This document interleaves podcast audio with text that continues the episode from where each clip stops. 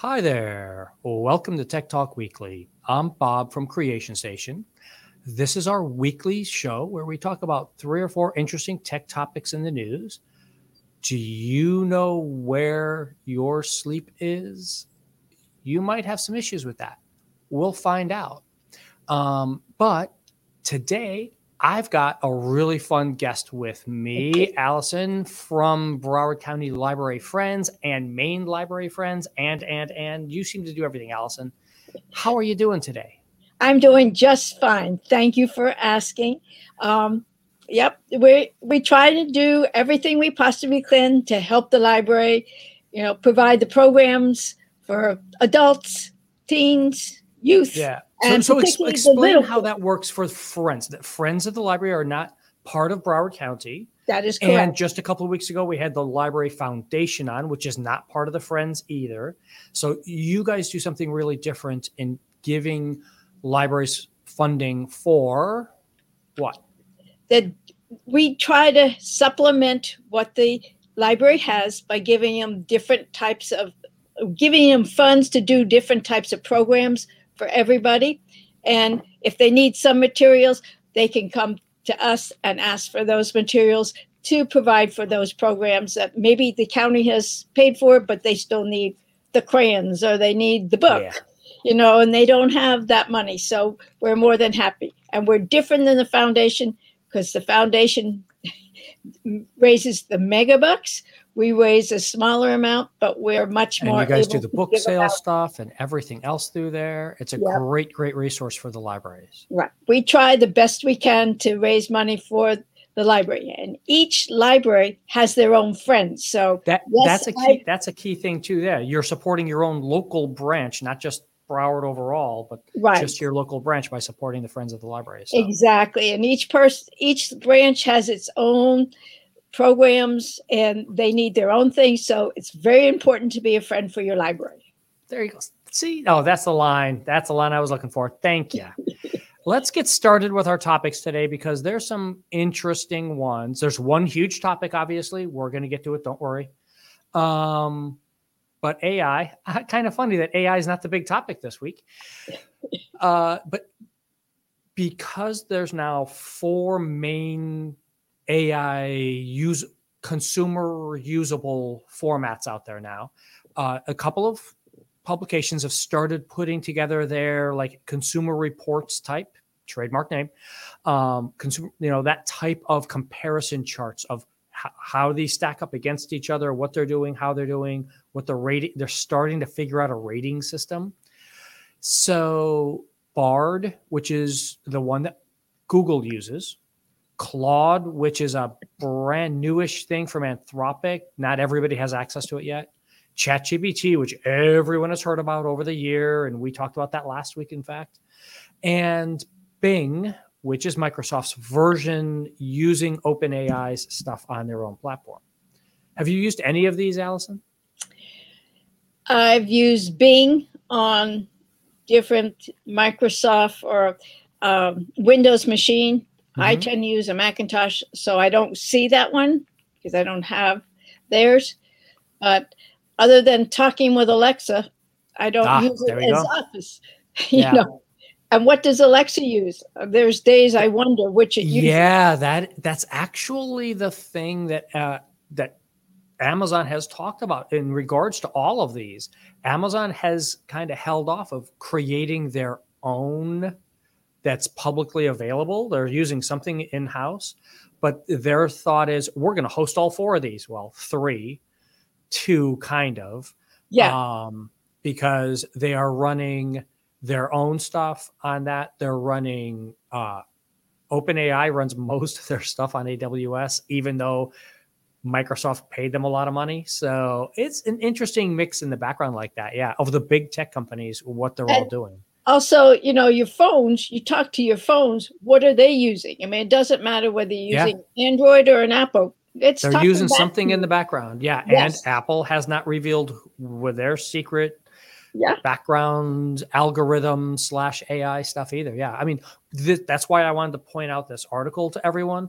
And as always, they're in the show notes for all of our stuff that's happening, all the things that we talk about. And Claude seems to be the one right now that seems that gets the most uh or the, the highest rating. Of course, Claude's the newest, so that's one of the reasons. And one of the one of the actual reasons it does is because you can do so much m- more text with it and it remembers your text longer than ChatGPT does. I will also point out this is a slightly biased list because it compared the free version of ChatGPT. So it only has the free things. If you wanted to pay for it, ChatGPT 4 and the subscription model does more things and equals Claude and these other ones. So. And in the beginning, do most people go for the free ones just to get a taste of it? Once yeah. they get, they feel like, okay, I'm kind of comfortable with this. Exactly. Many people will go and start paying for it. Yeah. And that's what Microsoft and Google are betting on is that you're going to like the free versions that they give you and you'll just keep on using those. And then the power users, which are some librarians, will go and use the subscription version of ChatGPT, et cetera, to do that. And I've got a secondary article just about that, what Claude can do that Oh, op- that OpenAI's ChatGPT can't. That article's in there. I'm not going to go deep into it. Basically, it is that it can do more more thing, more larger scale stuff and not as many different things. The key things that most of them are missing are picture analysis. Right. And that's an interesting topic for another day. did you drink your coffee this morning, Alison? Yes, I did, but I don't drink caffeinated coffee. I drink. Oh, okay. Well, that blows me out of the water then. See, I, I know, but I don't drink coffee either, but I drink diet soda. Um, well, that has caffeine in it too. Exactly. Yeah, yeah, yeah, yeah. And, and I will drink black tea, which has caffeine. Has caffeine. So there's some new research out that says that caffeine we're drinking doesn't do anything if you're tired. Not, it does, it keeps you awake a little bit, but it doesn't help you in the long term. Yeah. And it can just keep those eyes open a little bit longer. But for thinking purposes, having been a teacher for many years, I could see those kids that were sleep deprived and they just didn't have the cognitive abilities yeah. that the other and when they got a good night's sleep they were as bright and as sharp as the other ones so this is i think what um, they're trying to say is caffeine will help keep you awake but it doesn't yeah. do anything for what's yeah, yeah exactly and that's you've got it down perfect because what happens with the caffeine as you ingest it it will keep your immediate senses sharper for that momentary thing but then it fails when you really need it for memory usage, for paying attention to things. And the example they give is um, using uh, when you're sleep deprived, and they will put a red dot on the screen and you have to react to it when it comes up. Those with the correct amount of sleep react appropriately and very quickly. Those without sleep are re- respond a half second later or more. And adding caffeine doesn't fix that response rate. Well, that's also a good thing. I mean, yes, we have it on paper to do that and thinking about it that way. But how about everyday use if you're driving? Yeah. How long does it take you to respond to a situation if you're super tired? Yeah and how long eh, eh, eh, how far does your car go going 60 miles an hour in just half a second it, it yeah it, yeah all those yeah it, it's a scary thing the other thing is in case you're thinking well i'm going to pull an all-nighter but i'm going to take a quick nap and that's going to help me make up for this no it mm-hmm. actually has zero effect on you if you take a nap for me- for these purposes for memory for for sleep de- deprivation, etc.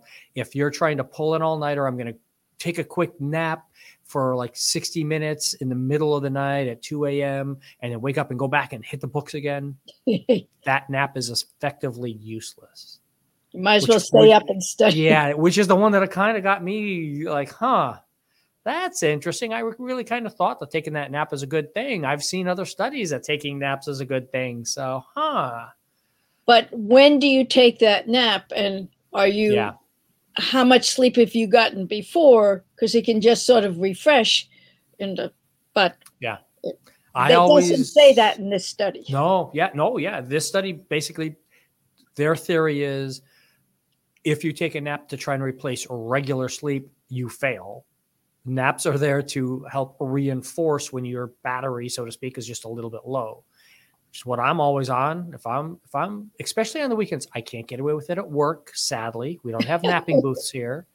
But when I'm at home or if I've got a day off, I'm you know, yeah, I feel like laying down. I lay down, take a quick nap for 15, 20 minutes, and my body will automatically wake me back up as I need to, right? You got it. I saw a program about some company making big fish tanks. I mean, like four to Mhm. a thousand gallons, but they have in their facility where they build and design these things little chambers for everybody to go take a nap. That is awesome. And they come back with such better ideas, they were saying. So That's that's gonna be yeah. I'm, I'm gonna have to, to to talk to the people here in the library and see if we I can think get, so. We all need get funding take a nap. for nap nap booths. Yeah, I'm sure that's gonna go over very well at my next And- meeting.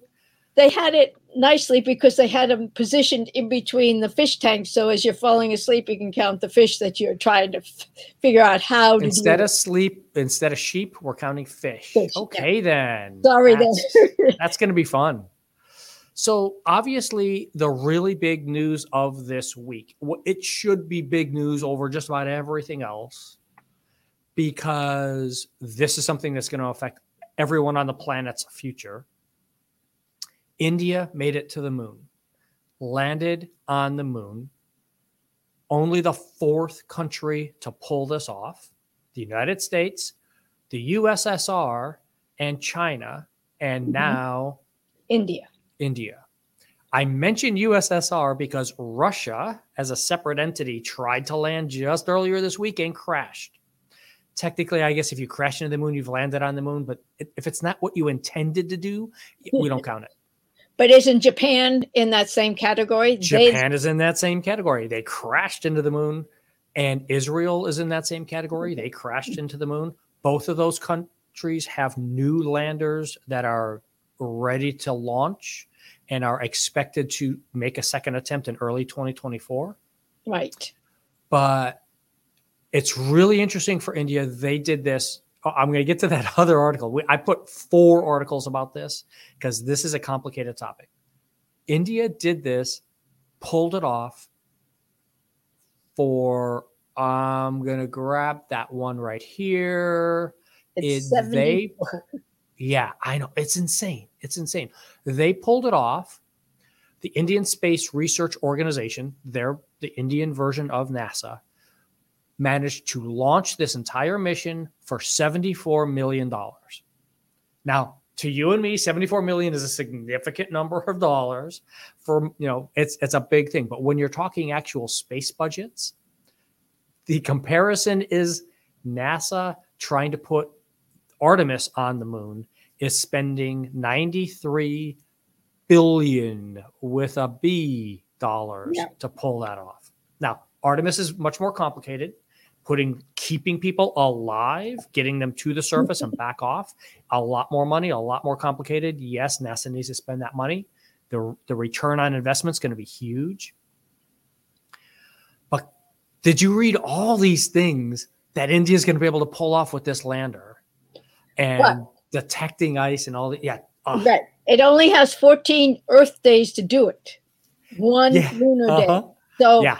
that's what's is really important that it got its uh, all of the technology correct to get all the information it needed to Yep. send back to India to see whether it gets all the information they want. Yeah. And that's this is going to be the really interesting. The, the first pictures have been great. I've seen some stupid comments online about oh those are horrible. They should be much higher quality. I can take that with my phone. Yeah, your phone won't last in it, No. up on the lunar surface. Uh, and as Alison just said, this only lasts for 14 days. because of how brutal that surface is. Negative 208 degrees Fahrenheit is what they're dealing with. Your phone starts fritzing out when it gets down to zero degrees, not negative 200. How about freezing? Yeah. 32 degrees Fahrenheit. It My- doesn't. my- freeze. or the or extreme heat, which remember the Yeah. since the moon will just flip back to the other side too, in alternating these 14 days to 14 days. My phone fritzed out on me just two weeks ago when I was doing a submarine program. And just in the regular summer heat here in Florida, my phone just shutting down, overheated. I don't Yep. so yeah, that, that's they have built something that's going to last on the moon for at least 14 days, it appears, and we're going to get some great information back about what's there at the South Pole, where and what things are going on, and all this stuff. Tell them why the South Pole is important. So the South Pole is super important because a there may very well be ice there sitting, and if there's ice, that means we can use it. We can take that ice and break it down into components, you know, hydrogen and oxygen, both to make fuel with, to make water with, for any kind of base lunar bases that end up being there. And also there's other mineral stuff that and scientific things that we're going to find out. China has a lander there right now. I didn't include their story and all this cool stuff because they just did all this new X ray stuff going down hundreds of meters under the lunar surface for the first time. And there's some really interesting rock flows that show something about volcanic activity in the far distant past when the moon was still forming and things. So there's a lot of stuff we can find. And my wife asked me this question just last night at dinner. She was like, Well, does this mean they're going to go land there and take the American flag? And I'm like, No, no one's going back to the Sea of Tranquility anytime soon because that's a monument for accomplishment. Someday, maybe that'll be a tourist spot, but nobody's going to go mess with that anytime soon. We are just talking about the idea that we're doing a lot of scientific exploration all over the rest of the place. Right. The moon's a big place and there's room for everybody. Yes. I mean, China, US, Russia, yep. Japan, India, you know, everybody. It can be like the Antarctic where everybody's involved. Yes, we hope so. And the last part of this story of why it's such a big thing is Russia has not been able to keep up with everybody else. They sort of have talked a good game, but not put the money behind it. I mean, we all know that there's a lot of other things going on in Russia right now that don't, don't apply to this show, but they are running out of money to be able to do anything new. They've been able to barely keep up their existing technologies. And, using a lot of old stuff. Exactly. And the old stuff just breaks. And until you can replace it, until you have money, you choose to spend your money on space instead of other things, then you won't be able to keep up and do this, which is all good in a way. And that's that's part of my thing is I want to see healthy competition going to the moon. You know, I I I, wonder if everybody was doing this in a full kumbaya, everyone together moment, if we would get these real hardcore like budget uh, breakthroughs like India has done, like Japan's version is. Japan's version is very much just like India's version. And I, I want to see that kind of stuff happening. I did include in the comments there, there's a whole long detailed list on the Russian space program and everything there. It's a good four or five minute read for you. So go explore that as you want, and it'll be there in the show notes for you to, to click on those links. Um, but yeah, this has been a really good week for space overall. Yes. We're moving forward. We're doing good. We've got some healthy competition, and we're gonna, like you said, we're gonna get there. And the moon's for everybody. Yep. There's room for everybody. So And tell us what the everything, uh, the friends are for everybody. So tell me about that. hey, we're we're there for everybody. And the one thing we do need, we would like everybody's help. We need volunteers, every single library.